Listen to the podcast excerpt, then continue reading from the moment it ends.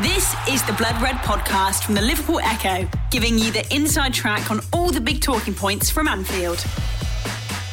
Hello, it's Paul Wheelock, and welcome to the Morning Bulletin podcast, where we round up all the big headlines from overnight concerning Liverpool FC. And for the second and final time this week, I'm joined by my blood red colleague, Matt Addison. Matt, how are you, mate?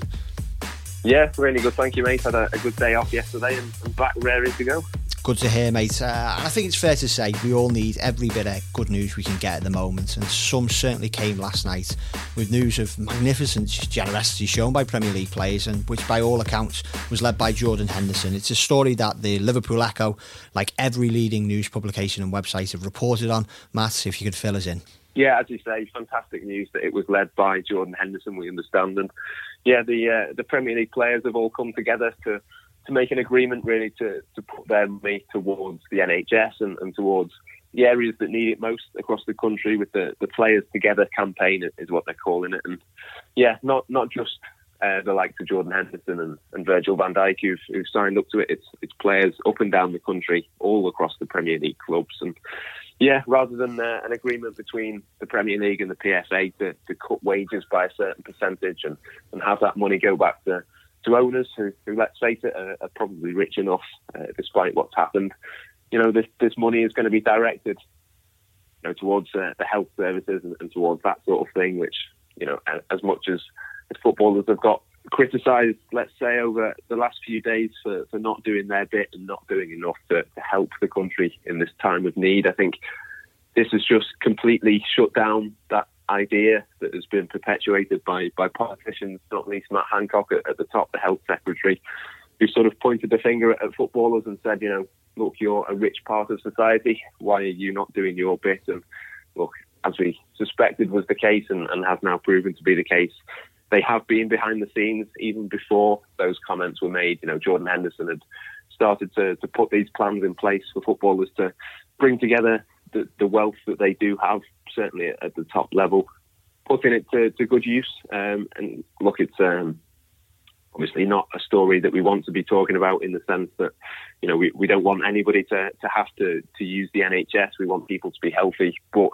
given the circumstances that we're in, I think, you know, this is, you know, as good a, a feel good story as you can get, really, in terms of you know, the Liverpool captain leading the way in something so, so important in these unprecedented times. Certainly. He's really grown into a leader. We know that by his performances on the field and his success. He's he's kind of spearheaded with Liverpool. But like things like this, he's he's, he's what a good person you've seen of Jordan Henderson as well as being a, a fantastic footballer.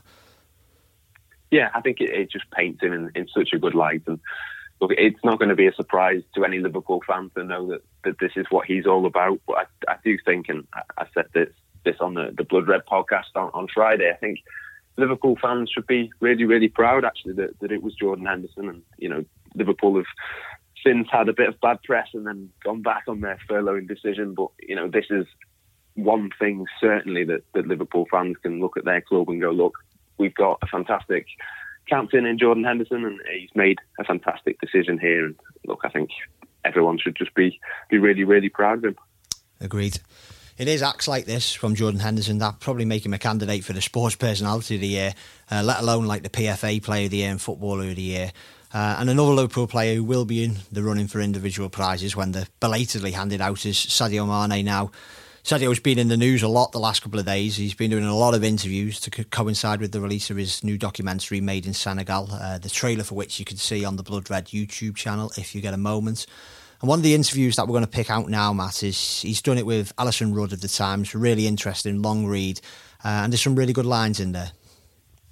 Yeah, there certainly is. I mean, he's, he's such an, an interesting character, uh, an interesting personality. And, you know, he, he does tend to, to keep himself to himself. He doesn't do too many of these big interviews, but as you say, with the the new documentary having come out uh, yesterday, I think it came out, didn't it? And um, yeah, he's he's been doing a, a few different interviews and so many different lines that you can pick out from from the one he's done with Alyson Rudd in the Times, as you say. Um, I think starting with the fact that he very nearly signed for, for Borussia Dortmund under Jurgen Klopp in, in 2013, and you know, you know that deal was very, very close to, to getting completed, but for whatever reason didn't go through. And he sort of jokes that you know Jurgen Klopp he didn't like his cap or his clothing at the time, and, and, that was the reason it fell through. But uh, Yeah, it was. You know, it, it, it, we did know before uh, that Jurgen Klopp had, had had a long held interest in Sadio Mane, and, and we knew that he very did nearly go to Germany. But uh, yeah, just it is interesting if people get the, the chance to, to have a read to sort of see,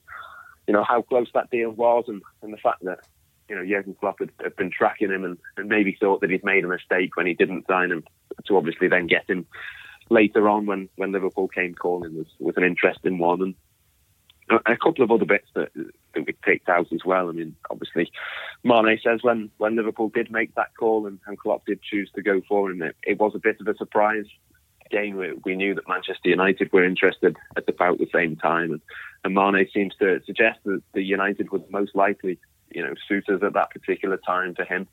You know, it looked like he was going to go to Old Trafford, but then got the call from Jurgen Klopp and, and ended up at Liverpool. So, yeah, um, just on that, I mean, just think how differently things could have gone if, yeah. if Liverpool had gone for somebody else and, and Mane had ended up at Manchester United. So many different sort of uh, things that would have happened since then.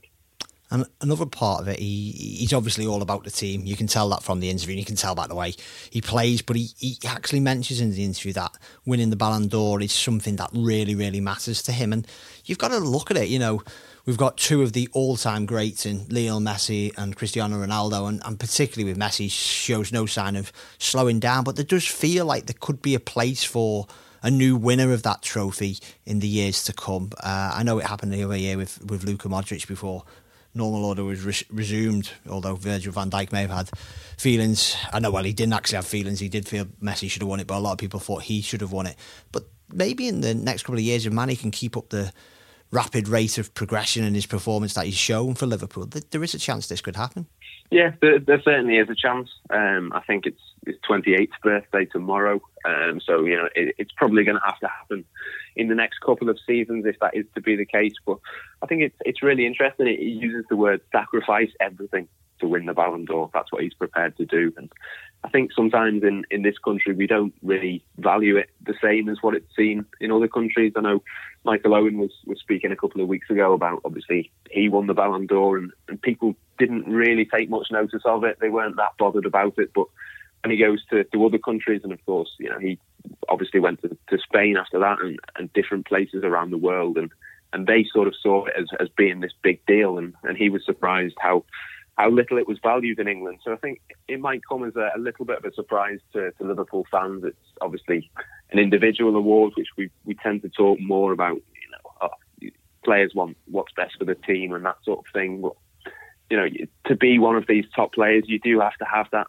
single-minded approach. You do have to be a little bit selfish at times, and I, don't think Mane shows that on the pitch at all in any way, shape, or form. But I do think it's really interesting that, that that's something that he values personally as, as being important. And you know, it, look, it, it, it's very, very difficult to win it. Of course, it is, especially with Messi and Ronaldo, um, having been in, in the, the form and, and, the shape that they've been in for so long. But you know, the, there is a little bit of a gap, if you like. If if it's not going to be Messi or Ronaldo, it's probably going to be someone from Liverpool, given Liverpool's success in recent times. And you know, Sadio Mane, I think, has has got to be right up there for that.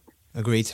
You speak about players being selfish. Probably an accusation I could probably level at Philippe Coutinho when he forced through his move to Barcelona eventually.